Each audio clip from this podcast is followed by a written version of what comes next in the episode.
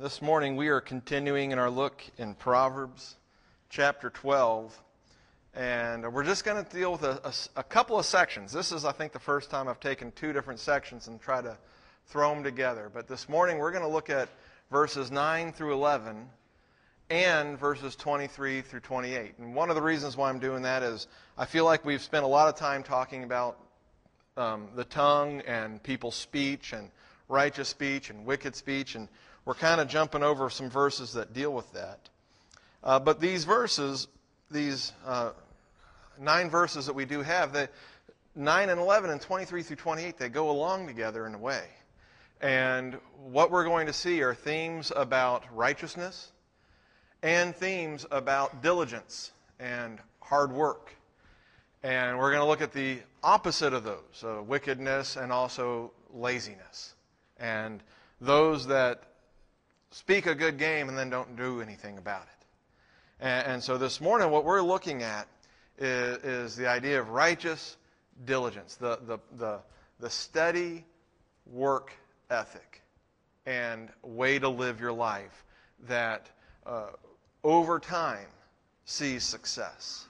Sometimes we want to we want to get there too soon. We want to jump ahead. We want everything now, and that is definitely the wave the world. And, and if you think about those people that we honor as a society, those that we elevate and are excited about, generally it's people who get successful quick. Or, or they, you know, we, we, we talk about Bill Gates building Microsoft when he was so young.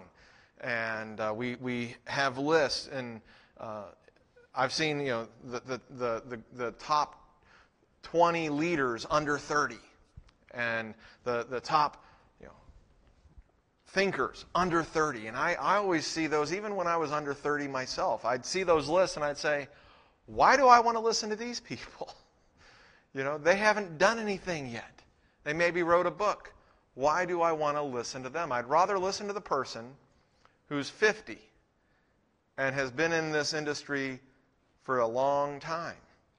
Let them share their wisdom. Let them share what they have. And, and, and that is what uh, Solomon holds up for us that, that persistent, diligent work. And so that's what we're going to look at. And what I want to do is just go through all nine verses together, and then we're going to look at the ones that group together as we go through it. So let's go ahead and follow along with me, please, as I read.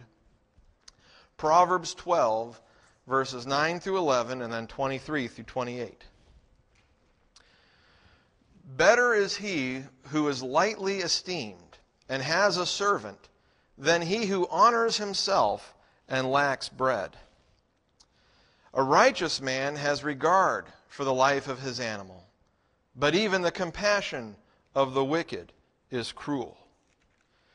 He who tills his land will have plenty of bread, but he who pursues worthless things lacks sense. A prudent man conceals knowledge, but the heart of fools proclaims folly. The hand of the diligent will rule, but the slack hand will be put to forced labor. Anxiety in a man's heart weighs it down, but a good word makes it glad. I'm having to make sure I'm on the right slides here. I, I could just type this one right there. The righteous is a guide to his neighbor, but the way of the wicked leads them astray. A lazy man does not roast his prey, but the precious possession of a man is diligence. In the way of righteousness is life, and in its pathway there is no death. So hopefully, as we've gone through those, you've seen these ideas of diligence and righteousness. And maybe there are some verses that we looked at that you're kind of thinking, okay, I didn't quite see how they worked in with the whole thing. And, uh, but we'll, we'll, we'll unpack them and, and we'll look at them closely. The, the first three verses I want to look at are verses 9, 23, and 25 together. 9 is uh, where we started. Better is he who is lightly esteemed and a, has a servant than he who honors himself and lacks bread. Light, uh, to be a person who is lightly esteemed, I, I never really understood what that is saying. I think, you know, lightly esteemed, people just don't think much of him. No, to, to be lightly esteemed is to be dishonored, to be considered inferior, to be degraded by other people. So, so what he's saying here in Proverbs 12:9 is better is the person who is put down, who people disregard and dishonor. Uh, better to be that person and yet have a servant. And what does that entail? To have a servant means that you make enough money not just to survive, but to employ somebody else.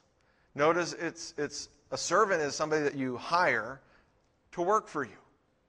And so this is better to be a person who, who other people don't think highly of, who is maybe put down for their ways or their talk or their actions or who they are. Sometimes you just can't help that. But yet is doing well enough that they can actually have a servant in their life. Better to be that than the person who honors himself, who elevates himself, who, who honor and, and, and you know, makes much of himself, and yet lacks bread, isn't even able to do enough work to feed himself. And so, what we're getting is this contrast between a person who is on the outside looked down upon and yet inwardly is doing really well, and those who look really great and yet inwardly they, they can't even feed themselves.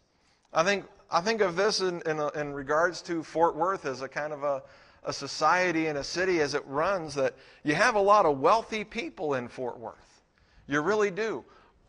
But you wouldn't know it by looking at their truck. You wouldn't know it by looking at their boots. You wouldn't know it by anything. They can seem down to earth. They can seem like a, just a, a normal person, and, and you didn't realize they're a millionaire. Whereas, go to our cousins over there on the east side of the Metroplex. And you got people putting, you know, sparkly things on everything they wear and dressing up and making themselves look greater than they really are sometimes. And you can see somebody driving a car and you think, wow, that's a really fancy car. They must have a lot of money. And uh, that's the way I think things. You know, if I see somebody driving a really fancy car, I think, wow, they must be doing pretty good. Well, no, most likely they're just paying a really good loan or they're paying a really good uh, debt on that car. And that's, that's this contrast that he is creating in verse 9 here that, that it's better to be lightly esteemed and yet have a servant. And, and in a similar way, in verse 23, this is one of those that kind of feels like it doesn't go along. You know, a prudent man conceals knowledge, but the heart of fools proclaims folly. At first, that kind of might rub you the wrong way. Why is a prudent man concealing knowledge? Why isn't he sharing knowledge? But the focus is less on, on, on, that than the attitude contrast. That, that the heart of a fool proclaims folly. He has no problem, a foolish person has no problem spouting off all their folly and letting you know how foolish they are.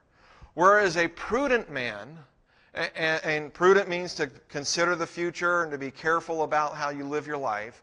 A prudent man conceals knowledge. In other words, a prudent man doesn't have the need to tell you everything they know.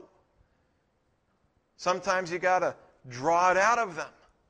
A wise person doesn't feel the need to impress everybody with just how wise they are. But, you know, a fool a fool's heart just has to proclaim their folly. They have to try to impress you and, and, make much of, just like, you know, you have the man who is lightly esteemed and yet has a servant, and then you have the person who honors himself, who glorifies himself, and yet can't, you know, can't even feed themselves.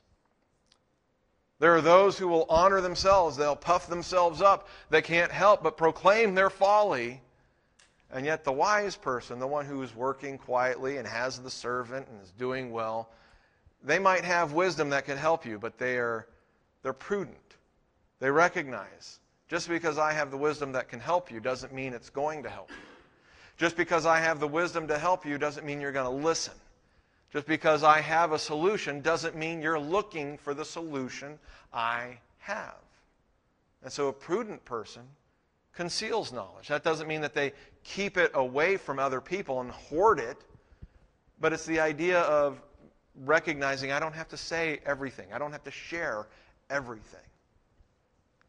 This is a tough lesson to learn if you're a person given to gab.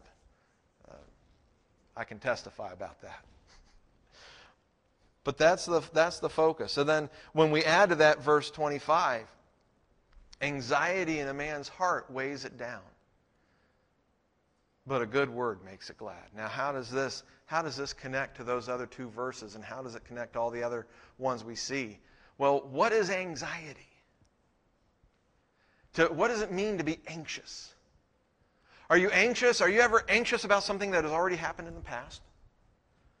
No, it's happened. What we're anxious about is what's going to happen or what is currently happening that is out of our control. You know, I, I can confess to feeling some sense of anxiety as I see my three kids in one vehicle go away. I don't know why it is. I don't feel that way when I'm in the driver's seat, but when I see them all get in the car and William, and he's a good enough driver, he's a good driver, he's a good driver. Uh, let's just say, you know, after he got his license, he had to decide his own way of driving, not just do everything the way I wanted him to do. That's tough to accept, isn't it? But anyway, he's a good driver, and to watch them go away all in one car, I, I can, I can feel some anxiety. That's when I start thinking, what happens if there's an accident? What happens if? What happens if? Has anything actually happened? No. Are they injured? No. Have they all died? No. It's just me being anxious. And that's what anxiety is. Anxiety is a fear and a worry and, uh, and, and concern about something that hasn't actually happened yet. Or, you know, you can be anxious about, if you have a loved one that's in surgery, you can be anxious about what's going on in that surgery, but what is that anxiety? Nobody ever says, wow, I'm really anxi- anxious. I'm concerned that they're going to come out okay and everything's going to be great. We're not anxious about good things. We're anxious about bad things. We, we think bad things are going to happen. And that is what the anxiety is. And so, anxiety in a man's heart weighs it down. It, it, bows us over, it holds us down. Anxiety does not help us. But a good word, something that is pleasing to hear, an encouragement, that makes a person's heart glad. And, so, what this has to do with the other two verses is, is that anxiety is not the truth. What we are anxious about is not the truth. Now, it may come true. You may have a loved one who goes into surgery and you may be anxious that they won't come out, and that may actually happen. But until it has happened, it's not the truth yet. It's just a possibility. And the anxiety is just stealing the present from us. But a good word and encouragement can help us uh, feel better. And I'm sure you've all been there too, where you're, you're in the waiting room, you're waiting for them to give you some news, you're waiting for the phone call, the doctor come out and say, hey, we're, you know, we're all done, this is what happened. And you're sitting around and you're anxious. You're worried about what's going to happen. How's it going to go? Is everything going to be okay? And, and fortunately, hopefully, you have people who come family members, friends, neighbors, and they sit with you and you talk. And sometimes you just talk about nothing. And you you encourage, you get your, you know, they get your mind off it. They, we go here, we go there. And it lightens your mood. It helps you feel better because you're not so focused on what might happen, which is the anxiety. And, and that's the thing, is the man who, who has a servant but is lightly esteemed, the truth is, is that he is doing well, not the esteem that everybody holds him in. The person that puffs himself up, who honors himself, the truth is, is that he's starving, not how good he looks. And the same is true about anxiety. The, the fact is that the anxiety is not true. It is a possibility, yes, but it hasn't become real yet. It, it doesn't do us any good. Uh, what we need in our lives, what we need to recognize, is that what, what matters is what is real. Whether it is uh, the person who's light, lightly esteemed, whether it's the prudent person who knows his knowledge. You know, that, that was the other one. I was trying to remember the other verse, to be honest. Uh, you know, the fool with his folly is saying all sorts of nonsense. But the, the man of understanding, the person of understanding who conceals knowledge, the prudent person who conceals knowledge, they're focused on what is real. And that is, that is what these three verses, when, they, when you tie them together, the common theme is that what matters is what is real. You know, my dad used to tell me that uh, you can always deal with, you can always work from. You might not always be able to deal with the truth. We can't always handle the truth, but you can work with the truth. You can work with the truth. The truth gives you something to start with. But if you're starting with a lie, it doesn't matter how great your, your calculations are. It doesn't matter how great your, your process is. It doesn't matter how great your thinking is. If your premise, if you begin with a lie, everything else will be messed up. But with the truth, even a truth that hurts, it's something you can work with. Even if you don't like what it says, it's something you can work with. You can process and you can move on from. What matters is what is real, not what. And, our, our again, our what what are people like today? It's all about making things look good outside, right? Regardless of what's going on inside. We talk a lot of times about going to church and putting on your mask. You know, we don't want people to know the troubles that are going on. We can come together and we can gather in church, and people are going to churches all over the place, and you've got marriages that are splitting up. You got people living in different rooms, and, and, and they're barely holding it together, and they don't have anything to do with each other, but you couldn't tell when you see them in church. Because we want the facade. We think the facade matters. We think the mask that we put out is what matters. Just like the fool in his folly, just like the person who who honors himself and yet lacks bread. But ultimately, what matters is the truth. Going along with that idea of, of truth and, and, the servant who, the, or excuse me, the person who is lightly esteemed but has a servant uh, you might have noticed the idea of diligence showed up a lot when we were going through those verses, right?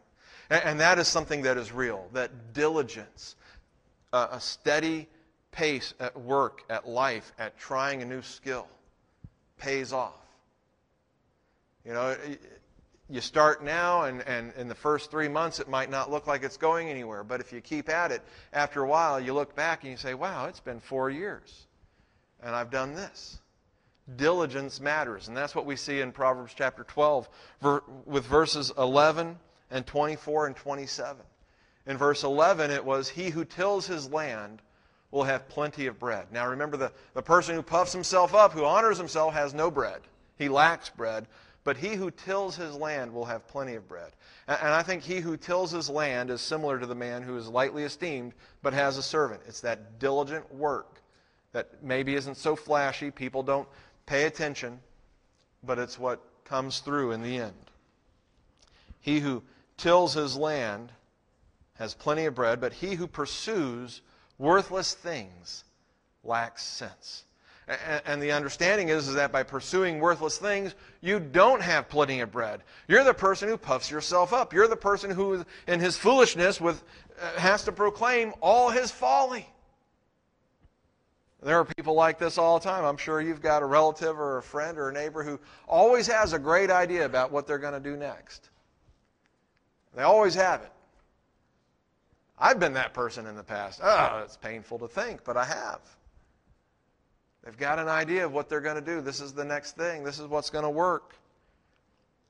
But no, tilling your land, being diligent in that.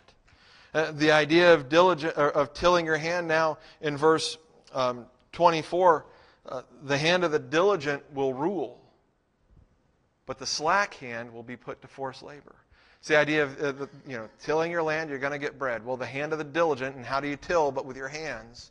And you have to be diligent in doing it, and the hand of the diligent will rule. As you work over time, as you continue to go, as you continue to, to strive, over time, you'll get to a place of position, a place of respect, a place of ruling, even, that those who plug away. But the slack hand, the one that can't be bothered to work, the one that can't be bothered to put in the time over and over and over again, what they're going to do is they're going to be put to forced labor. Because they have no bread, they're going to have to find something to eat. It's like the story of the prodigal son who went and spent all of his inheritance, and then he was without food and without money. And when he was without money, he was without friends. And so now he has to go and work. And the best work he could find was for a pig farmer. And one day he thought, this is terrible. I'm so hungry, I want to eat what the pigs are eating. I should go home. My dad's servants are better taken care of than I am. I should go home and at least be a servant in my dad's house. That would be better than what's going on with me today. The slack hand will be put to forced labor. Going along with that idea of the slack hand, a, a lazy man does not roast his prey. He doesn't bother to cook the food he's going to eat, is the idea. Which was an, uh, this was against the Levitical law. This was, it made you unclean. You were not supposed to eat uh, food, meat, with the blood in it. You weren't supposed to eat it raw. And yet, a lazy man does not roast his prey. There was a story about uh, in, in 1 Samuel where Saul, in his uh, foolishness, made an oath that nobody could eat until they won the battle. And the men were so hungry that they were trying to, you know, kill and eat animals straight without cooking and roasting. And they had to solve that problem. Hey, wait, wait. At least roast it.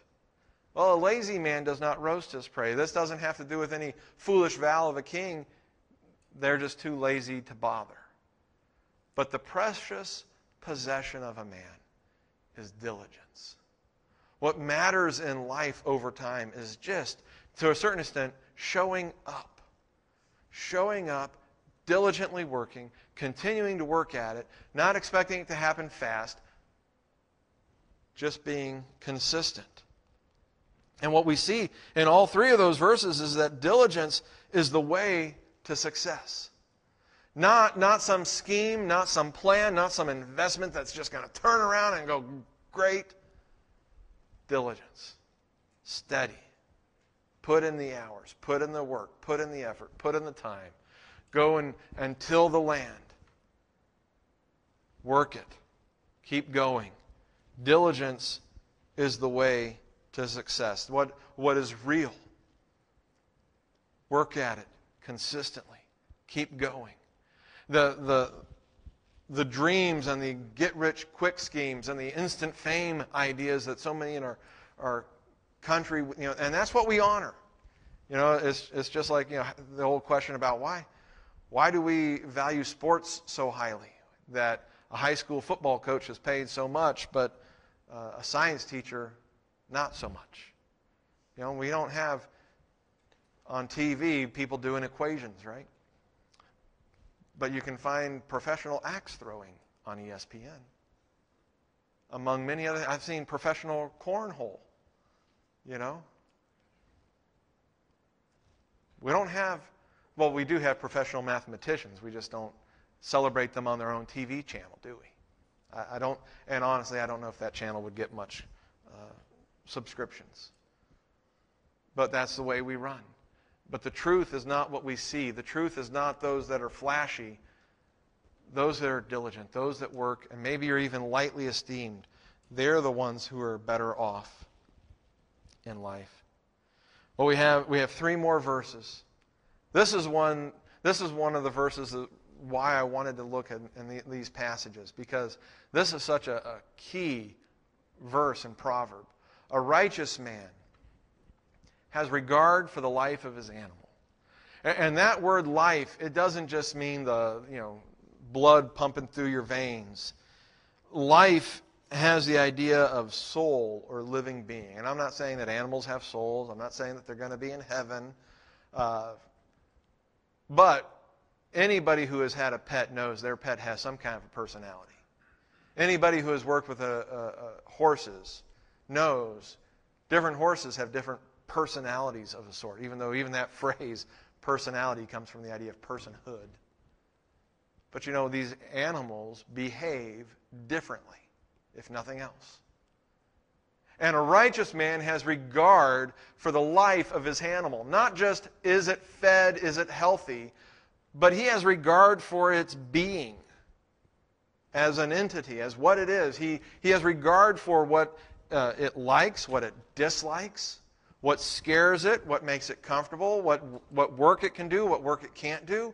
A righteous man has regard for these things, even for an animal. And the idea here is, is that if a righteous man cares that much for a dumb beast, dumb meaning it cannot speak, not necessarily that it's, you know, we're putting it down, how much regard do you think he'll have for other human beings? If a righteous person has regard for the life of his animal, don't you think a righteous person will have regard for the people around him? Or her, as the case may be. That we're going to consider these people around us as being individuals with their own life, their own story, their own personality, their own cares, their own dislikes, their own fears. And we'll actually have regard for their, their being, their soul, their person. But in contrast, it's not that the, the wicked doesn't have regard. No, what it says is even the compassion of the wicked, even, even the, the, what makes the wicked person move for another person, it's cruel. Even the compassion of the wicked is cruel. We're not even talking about having regard. We're just saying that the, the littlest bit of compassion the wicked person has for another person or for their animal it comes out as cruel. And I think about this a lot of times in regards to the decisions and actions we take as a society to help people, that it's compassion, right? You want to help somebody in need, there's compassion involved. But so often, even what we try to do to help ends up having within it some cruelty. We don't think fully about what we're doing. I mean, just the, the simple matter of uh, somebody who comes and asks for money. It can be on the side of the street, it can be on the sidewalk, they can be coming uh, to your house and saying, I need help, would you help me? And, and there's a sense where, you know, you, you can say no and, and I'm helping them because I'm not giving them anything. Or you can say, yeah, here's some money and we don't worry, we don't think about how that's affecting them. But even to be in a position where you're relying upon other people's handouts, it can be compassion that causes us to give. But what is that doing to the person, their soul, their life, who they are?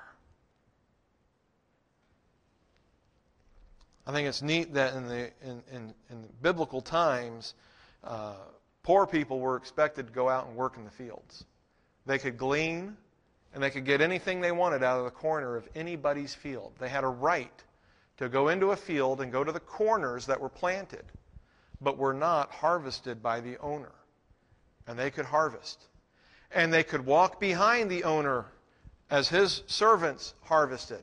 And if a servant dropped something, they couldn't pick it up. If you had a grape uh, vineyard and, and you cut a bunch of grapes off the vine and accidentally dropped them, they stayed on the ground. You were supposed to move on. That was in Leviticus.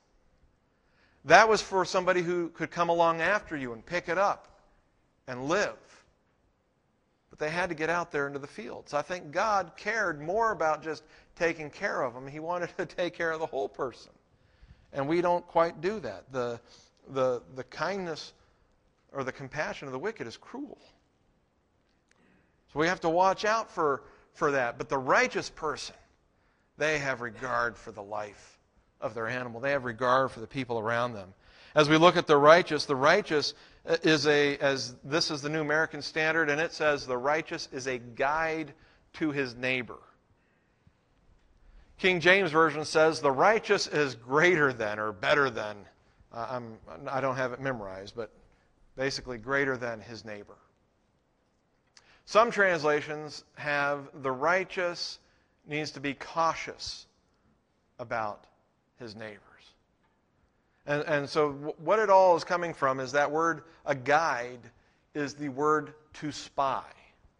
So, for instance, when the Israelites were going to the promised land and they chose 12 spies to go into the land to, to, to, to, walk around and to see it and to give a report, those 12, we call them spies, and they went in and they spied out the land. That's the word for a guide. But prior to that in Numbers, they actually, as the Israelites are going to the promised land, the Ark of the Covenant goes before them and spies or guides them on the way. So you, you can understand this passage in different ways, and, and, and we have to try to figure out which way is the, not necessarily the right way, but the best way. And I think what the NAS and, and a lot of translations have done is probably about as good as it gets. Yeah, we need to be cautious about who we become friends with. But when you tie it with the way of the wicked leads them astray, and, and that's the idea when it's uh, the righteous is cautious about their neighbors or, or should be cautious. It's the idea that you don't want to get to following the ways of the wicked because the way of the wicked will lead them astray. But I, I think the better understanding is that the righteous spies ahead for his neighbor or is a guide for his neighbor. And the idea that, uh, in contrast to the way of the wicked, which is going to lead you astray, if you follow the way of the righteous, you're going to go in the right path. You're going to go the right way. That the righteous person isn't going to lead their neighbor astray. If you have a righteous person living near you, they're not going to lie to you. They're not going to do things to hurt you because it benefits them. They're going to tell you the best thing for you. And that can happen in, not just in neighborly ways, but uh, with work, with school, with family members. A righteous person who is your uh, supervisor who knows that you could do a better job somewhere else, that you could do better for yourself somewhere else, isn't going to hide that from you. They're going to encourage you to develop and to become more of who you're going to be and who you can be. But a wicked person who wants to keep you to themselves, who likes using you, they might not help you move up in those ways. But a righteous person is a guide to his neighbor, helps lead them in the right ways. And the right ways, in verse 28, in the way of righteousness is life. And in its pathway, there is no death. In other words, eternal life is found in righteousness. And notice there is no contrast. There is no the way of the wicked is death. No, but it's implied because in the pathway of righteousness, there is no death. And, and so the righteous man or the righteous person has uh, concern for, has regard for the life of his animal. The, the righteous person is a guide to his neighbor. And in the way of righteousness is life. And, and I think when you put those three verses together, what we see is that righteousness gives life to all in its sphere. Righteousness, it, it, it, it gives life. David's not doing it. Sorry. So many times I'll have to say it and then I'll have to repeat it because of one thing or another, and I had to repeat it for myself. So that's fun to me. Uh, but righteousness gives life to all in its sphere, not just to the person who's righteous, not just to the one who is, is living right and is uh, living in, the, in, in, in what is real, not puffing themselves up, but the people around him experience that life. Those that are friends to a righteous person are going to be led in good ways by that person who has wisdom and who has understanding but doesn't feel the need to share it all the time. But they're going to be a blessing to you. And the righteous person who has concern and, and regard, even for the life of his animal, that's giving life. Because they're not working those animals to death, but they have regard for them, they're caring for them. So throughout the righteous person, all those in their sphere who they touch experience some form of life. And we definitely see this in Jesus, don't we? That he gives us life because of his righteousness. And so when we take this passage all together, you have what matters is real. What matters is what is real, not, not what we can project. That diligence, being diligent in our work, is the way to success. And I think when, when you're righteous, you're going to be diligent. And when you're righteous, you're going to be focused on what is real not what is puffed up. And when you are righteous, you're going to give life and bless all who are in your sphere. So I want to encourage us today to seek to live in righteous diligence, to, to, to plod on every day, till your land in whichever form that takes in your life.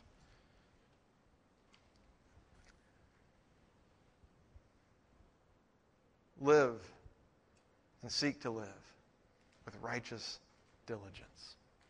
Let's pray. Heavenly Father, we thank you for your word and the encouragement in how to live. Lord, we can get so focused on what we see, what is presented to us from the people around us, and it's not true. It's lies. We pray, Lord, that you would help us to, to recognize what matters is what is real. That we should work diligently in what we have. Lord, we pray that we would be righteous, that we would have care for one another, that we would seek to honor you in how we live, and that we would be a guide to other people in the right way to live. Lord, that we wouldn't live falsely with our neighbors, but that we would honor you in how we live with them.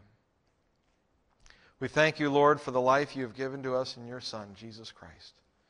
We pray that you would guide us in his ways and continue to help us to grow in wisdom and in knowledge of you, the Holy One. We pray in Jesus' name. Amen.